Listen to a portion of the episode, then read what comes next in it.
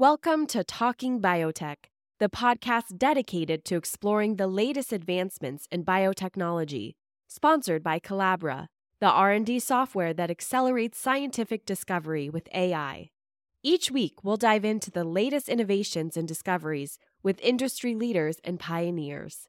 Now, here's your host, Dr. Kevin Folta.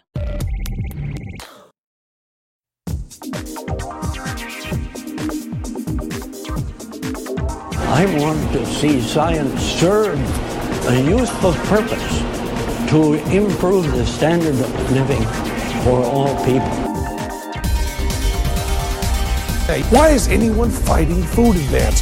A very small percentage of the world's population is fortunate enough to have the luxury of turning down food. We've arranged a society based on science and technology in which nobody understands anything about science and technology. You can't build a peaceful world on empty stomachs and human misery.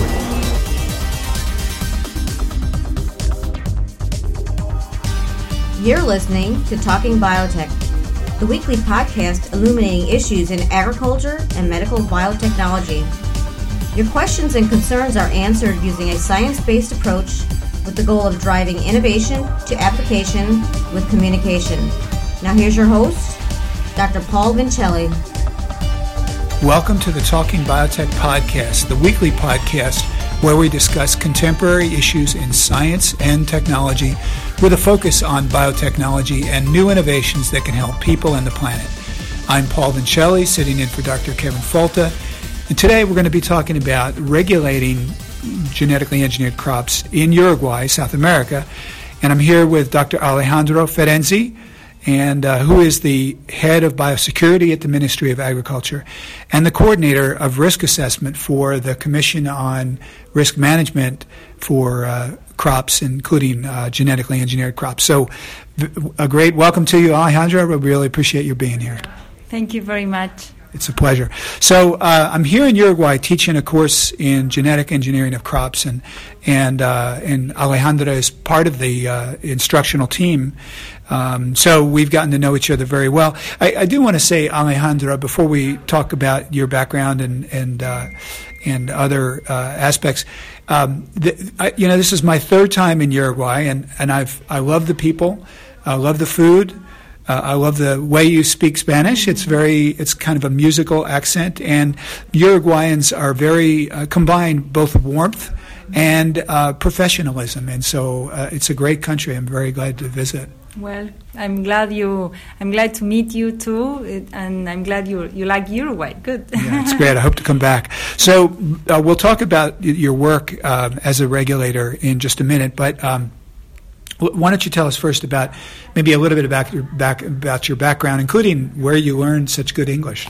Oh well, no, I, I have to apologize for my English, but uh, no, I'm I study here in, in Uruguay at the School of Agronomy for my degree, and uh, in agronomist, and then I did a master degree at Michigan State mm-hmm. University um, with Randy Beaudry in post-harvest physiology mm. of fruit and vegetables. Sure. And then um, I switched topic uh, also at Michigan State, and I did my PhD degree with Rebecca Grumet in plant breeding and, and genetics. And there I did my thesis in in environmental risk assessment of uh, transgenic crops. Mm. And from there, it's my connection with the regulatory system in, in Uruguay. Very good. Yeah, that seems like a, a wonderful background. So uh, for what you're doing, so wh- why don't you give us, give our listeners an overview of uh, the way genetically engineered crops or GMOs are regulated here in Uruguay? Yes, good. Well, here in, in Uruguay, the, um, we have a process-based system. We, we were discussing this at the course this week, and uh, in Uruguay we regulate um, all crops that or new varieties and crops that comes from the um, uh, genetically engineering process, and uh, that we have a specific regulatory system for that. So far, Uruguay uh, has a regulation on GMOs only for vegetables we are in the process to to elaborate uh, uh, to to brought this regulation to animals and, and microorganisms. But so far, it's in vegetables, and uh, we base the the analysis on the risk risk risk analysis methodology. That's like uh, global characteristics of our system, and. Um, the legislation we have creates different commissions based on the risk analysis methodology. And as you know, this methodology is applied. Uh, can be applied to any new technology. So then the regulatory system uses it to for for genetically engineering techniques, and uh, the risk analysis methodology has three areas. It Okay. has risk management, Risk management, okay. then it has risk assessment, Assessment. and risk communication. And I'm going to describe you how we perform the three areas and how they interact. Okay. Uh, so regarding the risk, mm, risk, risk management, um, there it is the highest authority, which is the National Biosafety Cabinet. We call it in Spanish, it's, it's GNBio, it's GNBio, we say. It's the it's uh, formed by six ministers: the Ministry of Agriculture, Environment, Health, Economy, Industry, and Foreign Affairs, and they have the final decision if to authorize or not a new event that wants to be used in Uruguay. And then that's the, the in the risk management. Also in the risk management, it is the the risk management commission. We call it in Spanish it uh, CGR. It's the we- as we call them CGR. This commission is the one that leads all the system, and they it is formed by one representative of each of the ministers I mentioned from the cabinet. So the ministers are not involved directly in that, but they have representatives Yes. involved with the uh, Risk Management Commission. yes, Is that right? Yes, and that commission uh, functions in, or, or it uh, it meets every two weeks at the Ministry of Agriculture, Mm-hmm. and uh, it is uh, in in this ministry minister minister there is um, the secret the technical secretariat for and it's the off, the biosafety office where everything Mm, everything works here, but it it's a commission with other. Uh, with six ministers, actually, it's a it's a difference I want to make because in other countries, for example, in Argentina, it is only the Ministry of Agriculture that leads all the process and perform the risk analysis, and so just to make the difference that in Uruguay, the whole system is formed by six ministers. Only at the Ministry of Agriculture it works, the secretariat and the meetings and are performed here.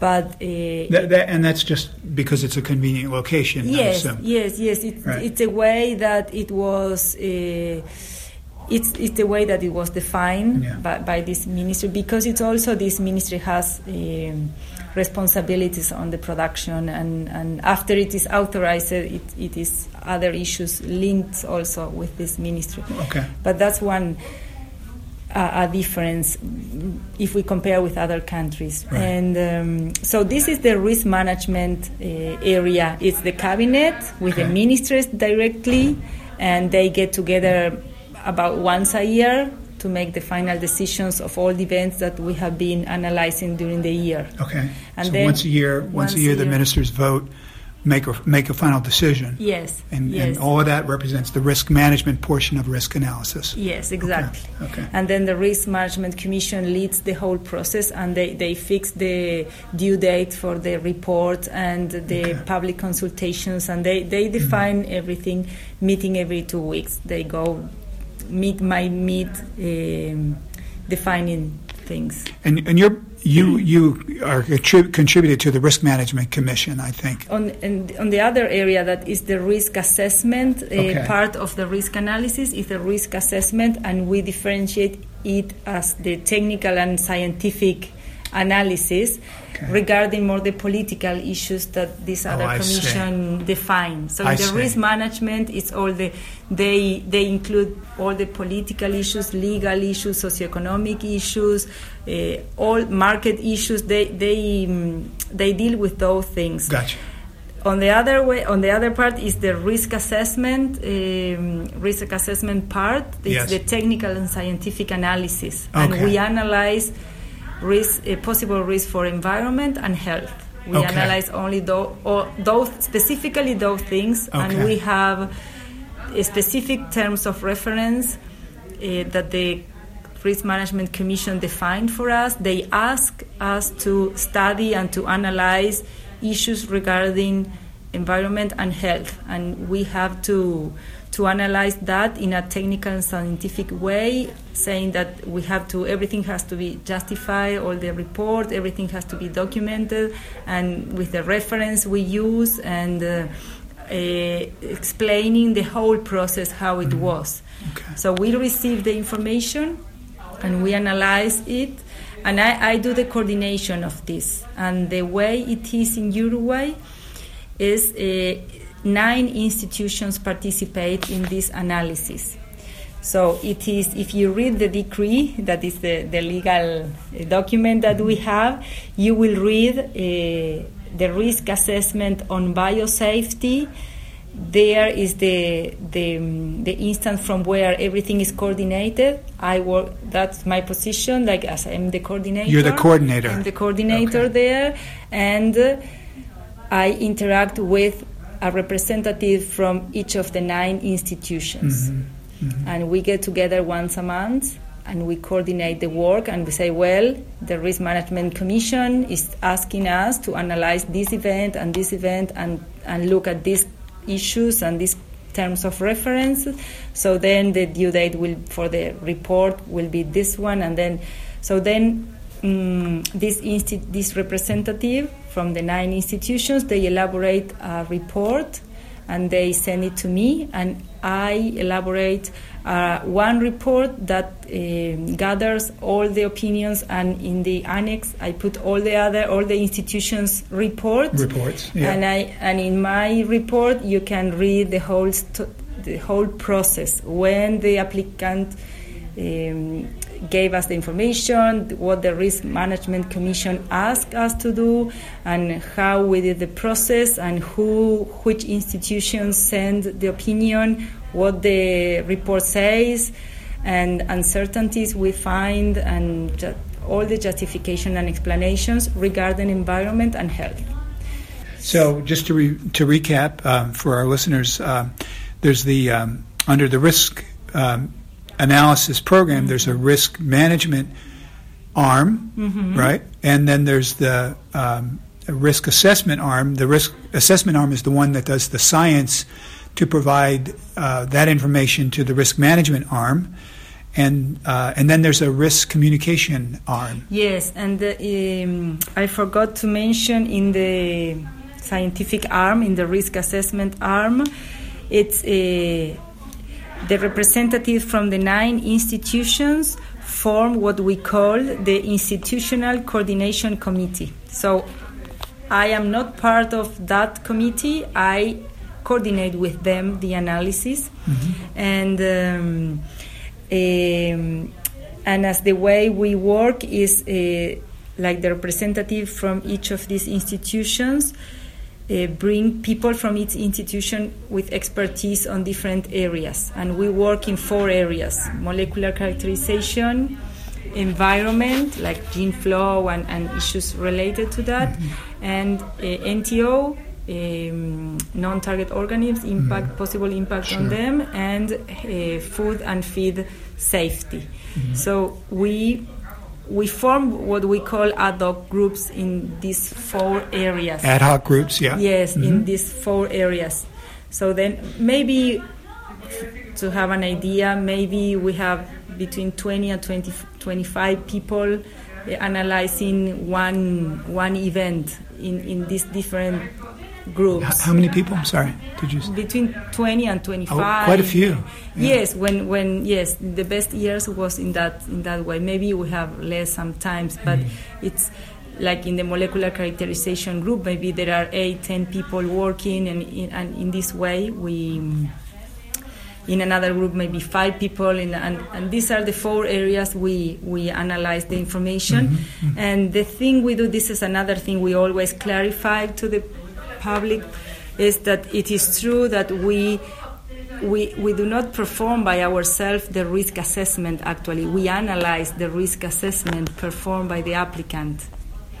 So we, if we reading the information and the data we see that we need to repeat something in uruguay we do it and we ask for that so you ask the maybe the company for that. Maybe, yes, right? we we can we we can do it. Yeah, in the way we decide uh, to do okay, it, sure. and um, and we we can ask as regulators. We can ask as many information as we need and the time that we need. So, in part, my my job is to to analyze the information that is the additional information that is requesting, and always trying to to go to the risk hypothesis, to, to go down to the risk hypothesis. Is this nice to know, or is this, this is real that we, we need to know this one for a risk hypothesis, or is because a scientific want to know this one because it's nice to know? Because we're curious. yeah, yeah, or something like Yeah. yeah. Yeah. So we are we are always. Um, uh, because it's not the same to be a scientific versus a regulator. Like Yeah. we need to elaborate a report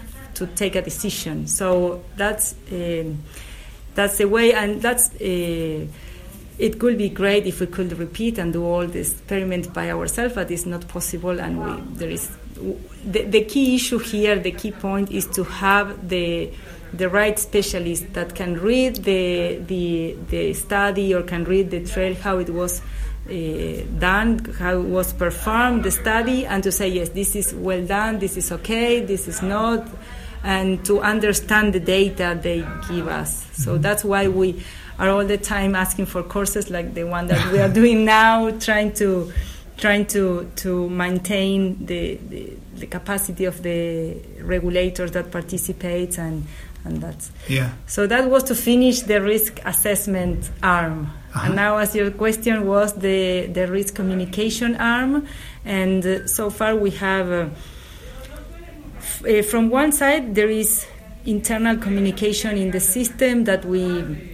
We have two websites, uh, one for the Risk Management Commission. We have a website for them, and there we um there are different information they are analyzing so we post their information and then it's the the risk assessment website that only the regulator can have access to it and they sign um, a document that they, they will use it as confidential in a confidential way or, or not or use that information only for the purpose of the regulatory system analysis. And not to share. not to share yeah. And uh, the app when we receive the application many of the information we can google it and we find it outside also. But there are some information that uh, but always is it that happen that you can google it and you find it. We cannot do that uh, from this website from this because we load uh, all the applicant information.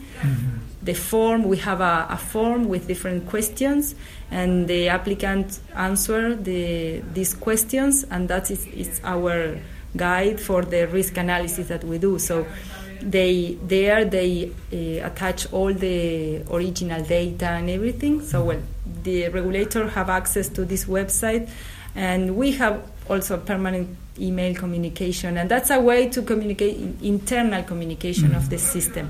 And then the outside communication for the this risk communication arm we as soon as the um, the uh, an application enter the system. We publish in the website. We publish a summary of it with no confidential information. We just publish a summary. That is only for the public to know what we are analyzing. That's only for them to know what is in the system being analyzed. Okay. and then there is uh, once all the technical reports are finished when I finish the, the, the report that I gather the opinion of all the nine institutions and I explain in that report all the process, I send it to the Risk Management Commission and they read it. And if they think we, we complete all the terms of reference, they publish in two newspapers uh, with high circulation uh, in, in, in the days with people must buy these newspapers. They publish an announcement saying that since since I don't know, since next Monday, all the technical reports will be available at, in a website. For, and we are doing 30 days of this. Um, 30 days of notice. Yes, Yeah. 30 days. So Mhm. then for 30 days, the, the reports are on the website, Mhm. and we receive comments uh, by email, and also written. People can send it here to this minister, and we receive comment for 30 days. That's Okay. another way that people can participate on the system looking at, at that. Great. Yeah, good. Well, we're uh, we're going to um, take this opportunity to take a short break. We're talking to Dr. Alejandra Ferenczi. She is the head of biosecurity at the Ministry of Agriculture here in Uruguay, and also involved in uh, the is in fact the coordinator of risk assessment for the Commission on uh, Risk Mitigation for Genetically Engineered Crops. And um, and so we'll be back uh, soon to talk about that and, and sort of drill down on some of the aspects. Thank you for listening to the Talking Biotech podcast. Thank you for listening to the Talking Biotech podcast. As always, we're excited to deliver the exciting stories of how DNA based technologies are providing new solutions for people all over the planet. We're learning more about who we are as a species, the life around us, and how we can produce better food for more people with sensitivity to this big stupid rock in space that sustains us. This podcast is funded 100% by Kevin Folta and comes to you free each week for your listening pleasure. We actively turn away advertisers that could defray the costs of this enterprise because that would simply reinforce the beliefs of the whistleblowing merchants of doubt that believe education is simply a tentacle of corporate conspiracy. You can help by writing a review on iTunes, tell your friends, write a review on a blog, or leave some positive thoughts on the BuzzFeed article about me, Fern Blazer. Most of all, share the beautiful stories of science that you hear each week. And thank you for listening to the Talking Biotech podcast.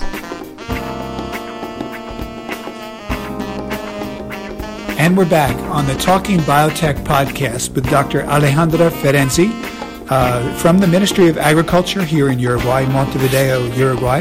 And thanks once again for being with us, Alejandra. It's a pleasure. Oh, thank you.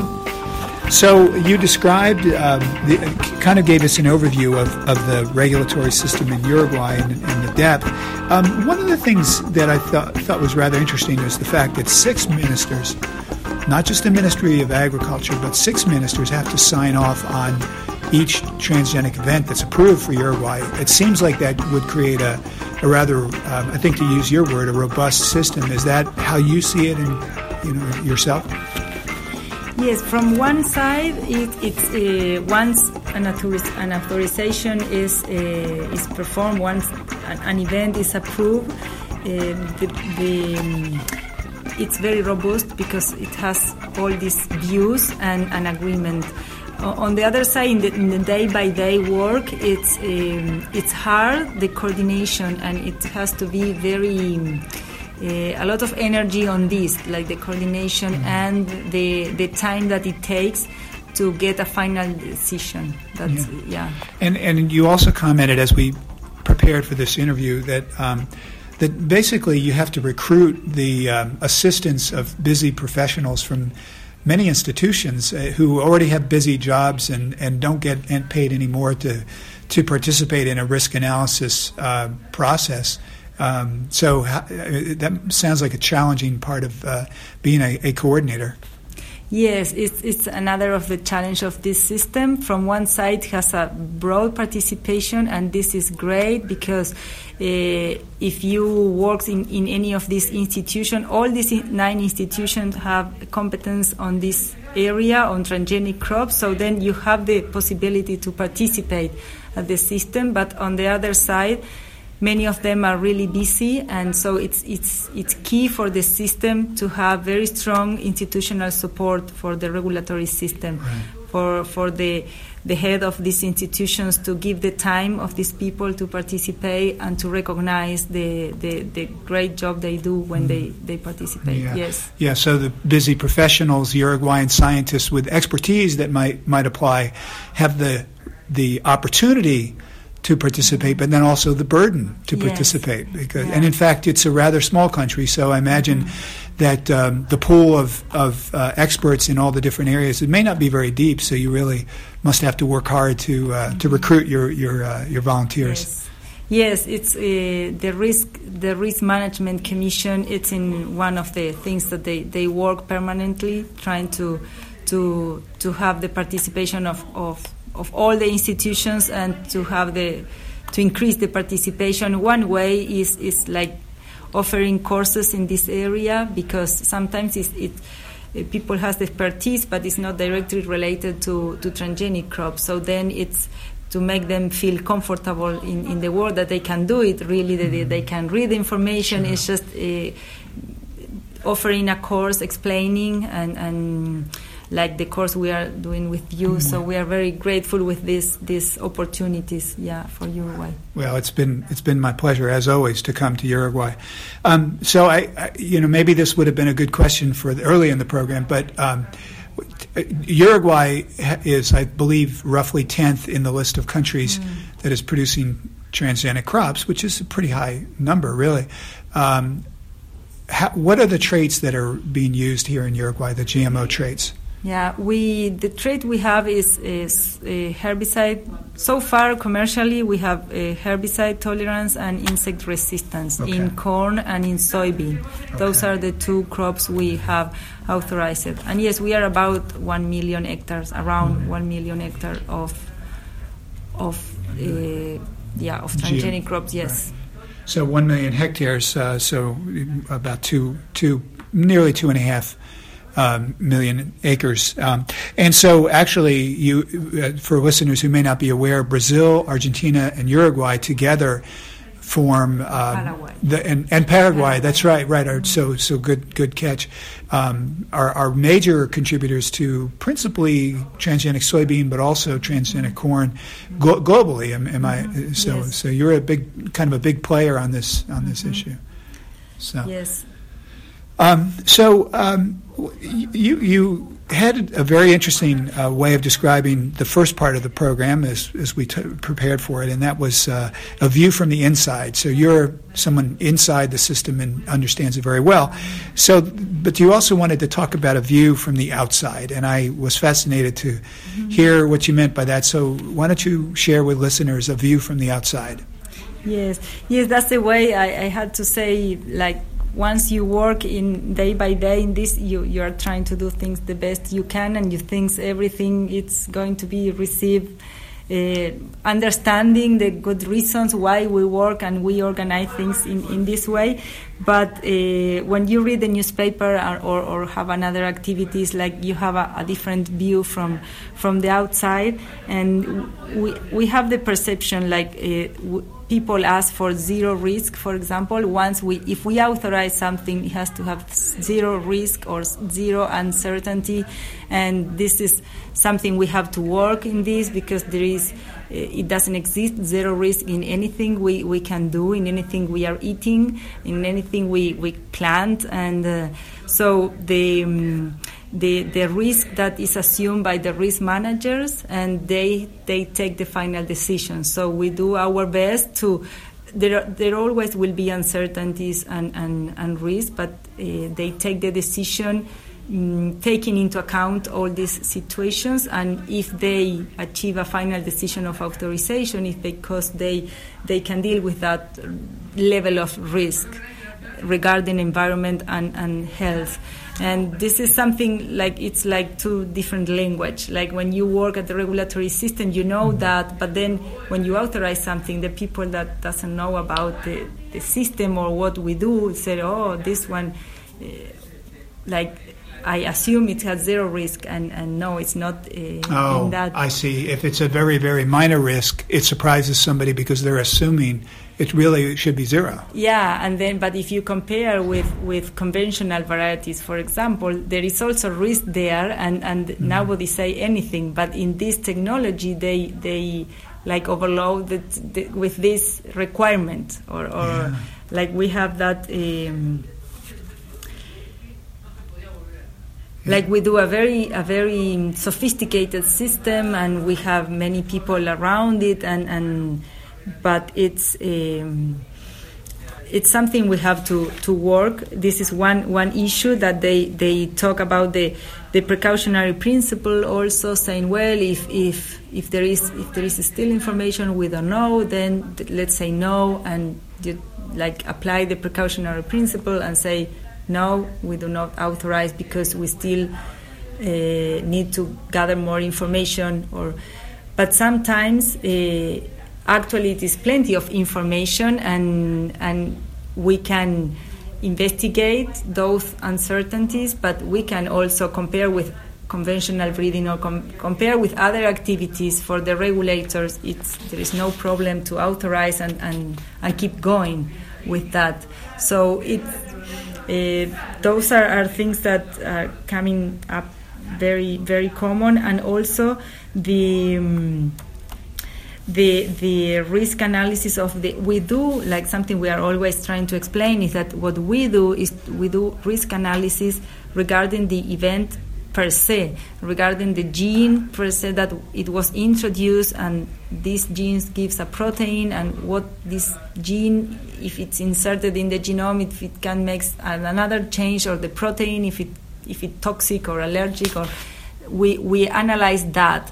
But um, from the outside it's always associated with the technology that is associated. For example, with, with no tilling or, or unrelated to erosion or um, chemical applications, if they are doing in the right or in the wrong way. If, for example, if the event gives uh, the trait is herbicide tolerance, so then um, the grower can apply the herbicide and, and the plant will not die. Well, maybe this herbicide increase the use. No, this if you authorize an event, the use of this herbicide may be increased.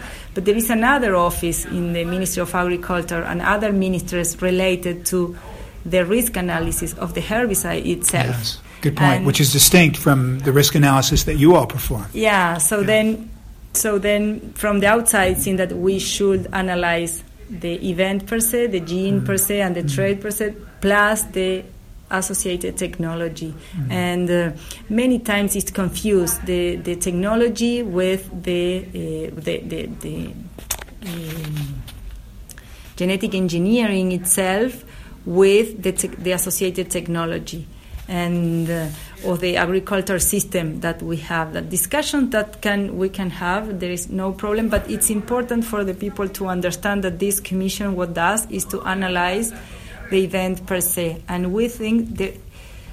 Even though this is my opinion, also now, no, I'm mm-hmm. going to say my opinion, sure. Alejandra Ferenczi opinion is like even though we have a, a process-based regulatory system, I strongly thing that it, it, it is not the technology uh, per se what is giving the risk, but the product that we can we, we should regulate, right. and that could be yeah. more that will be.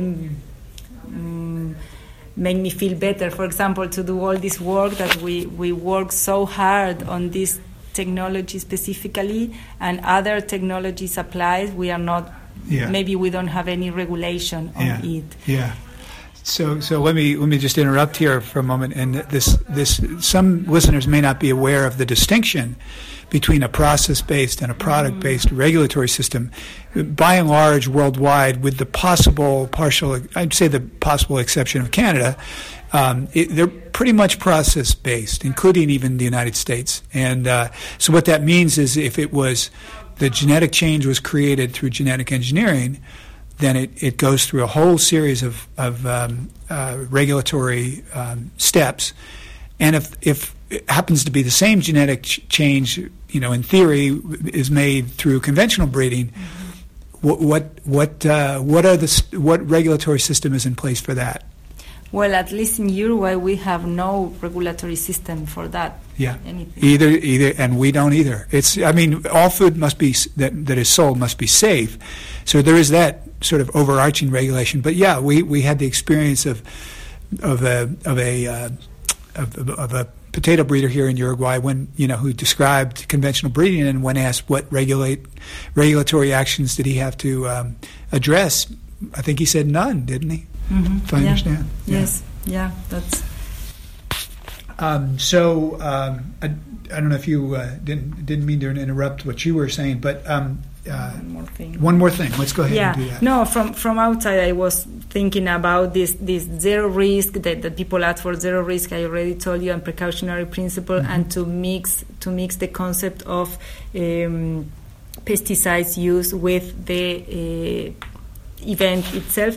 And another thing is the, is the labeling of GM food that we, uh, at least in Uruguay, it's a strong uh, requirement for or, or, request of, of to label the GM food. But I believe it, it is it's conf- confusing the food safety with the, mm-hmm. the labeling of GM food, and that's uh, another thing that uh, they request that, but actually it, it, has to be clear that if you label a GM food, it's because you want to say to the consumer the, the origin of that food, but not regarding the, the safety. If it's in, in if the food is in the supermarket, it because it has the, the food safety analysis and it was okay that what was authorized to be in, in the supermarket and just the labeling is just for you for the right of the consumer to know the origin of that of that food but not related it to, to food safety and and some and here I perceive that people want we label the food that comes from GM mm-hmm. like uh, maybe not trusting on the on the health analysis or something yeah. just because they think it's not healthy right yeah. right we run into the I think that's the same sort of tension that exists really in every country where these crops are used is, yeah. is that that tension over labeling. When we now we're sitting here in the Ministry of Agriculture, and uh, we walk through an entrance with a lot of graffiti, and the main entrance, by the way, a lot of graffiti, and uh, and not to pick on anyone in particular or any uh, corporation in particular, but I, I, found it very very striking. Um, basically, what were most of the messages saying? Well, mainly uh, against multinational companies, and that's the, the, the most important yeah. message that we, we, we receive. And that's the interesting or maybe fascinating of this topic because if you are a, uh, if you work in a lab you maybe you don't realize that this topic it's uh, related with intellectual property and multinationals and uh, other social and, and, and market issues and it's, it has many many areas to, to combine. And I think our work should be to to explain every time we can all these different issues for the people to, to make the to make the, the, the right decision based on good information because uh, they they say no to transgenic because, because they don't like multinational companies right. but maybe if they understand what the technology can give you they, they will say wait maybe they change the graffiti and say I don't like multinational companies right, right. itself, but not the transgenic. You know, just to di- I, to learn to differentiate yeah, things. Precisely, yeah. That's one of one of the objectives I have in, in the work that I do in this topic is is very similar to what you described, and is try to help empower people to make their own decision based on the at least to have the scientific facts as they ponder how it fits to their values. But I, I, I it's very important to make sure people know that there are ma- many uh, transgenic crops or, or genetically engineered crops in development or that have been developed in developing countries where there may be no intellectual property issues and are meant to, these products are meant to be freely shared if allowed to be used and and uh, that yeah we have to make sure that um, people understand that there's not necessarily a requirement that there be um, you know, a profit motive behind the use yeah. of, the, these technologies.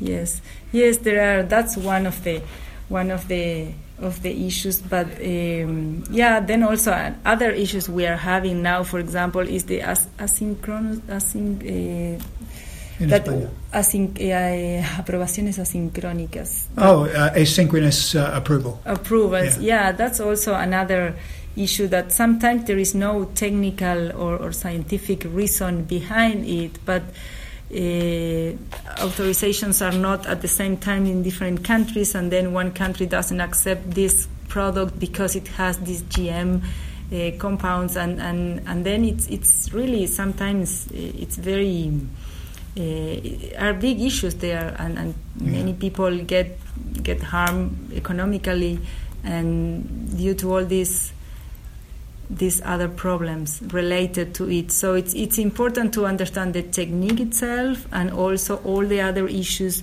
related to it. Mm-hmm. Yeah.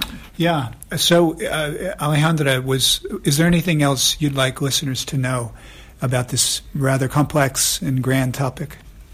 Well, no, I think it's. I think I already talk a lot. so, no, for me, it's, it's if there are uh, more questions about other, our regulatory system, that of course it's always changing. What I'm telling yeah. you today, of course, we are. Uh, we are um, in the process of changing some of these issues, and, and but this is uh, all regulatory systems are uh, are moving all the time. Mm-hmm. So sure. yeah yeah, moving and changing. Yeah. Well, it's uh, it's been a pleasure to have you on the program, and we will also put a link uh, yes. to uh, that you provide uh, to the Ministry of Ag or something mm-hmm. similar, whatever you provide, and we'll we'll post that on the website as well. So. Uh, we really appreciate appreciate your being involved, and thanks for joining us. Well, no, thank you, Paul, for your uh, idea, and hope it's useful. Yep. Yes, I've enjoyed it. This is a follow up to the wonderful interview I had with Alejandra. This is Paul Vincelli. And I thought about how six ministers sign off on the approval of every transgenic trait. And that's a very significant difference between the way we do things in the United States and Uruguay because we have three agencies, not six, at most, that sign off on a, um, a transgenic trait the FDA, the USDA, and uh, the EPA whereas six uh, representatives sign off in uh, in Uruguay, and it's six ministers. So that'd be the equivalent of being the secretary of the Department of Agriculture, for example. So six ministers, and and I think that that uh, gives uh, great representation to various sectors of society in the decision making on transgenic crops. But the downside is that pr- provides six political figures with the opportunity to sign off or not on a particular transgenic trait. And I think that potentially raises some challenges too to the approval of new traits. So it's an interesting footnote, and I wanted to add it. And thank you for listening to the Talking Biotech podcast. Follow us on Twitter at Talking Biotech, write a review on iTunes, and tell a friend to listen, as your support allows us to deliver more about exciting science to more people. I'm Paul Vincelli, and thank you for listening. Thank you for listening to the Talking Biotech podcast. Please send your suggestions for guests, comments, or questions to talkingbiotech at gmail.com. Please write a review on iTunes and recommend this podcast to a friend. More downloads and reviews raise the visibility of this podcast and help us reach a wider audience with science.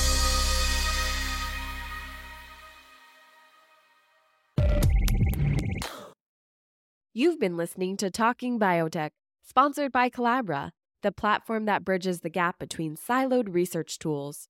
With Colabra's electronic lab notebook, scientists can work together in real time, sharing data and insights with ease.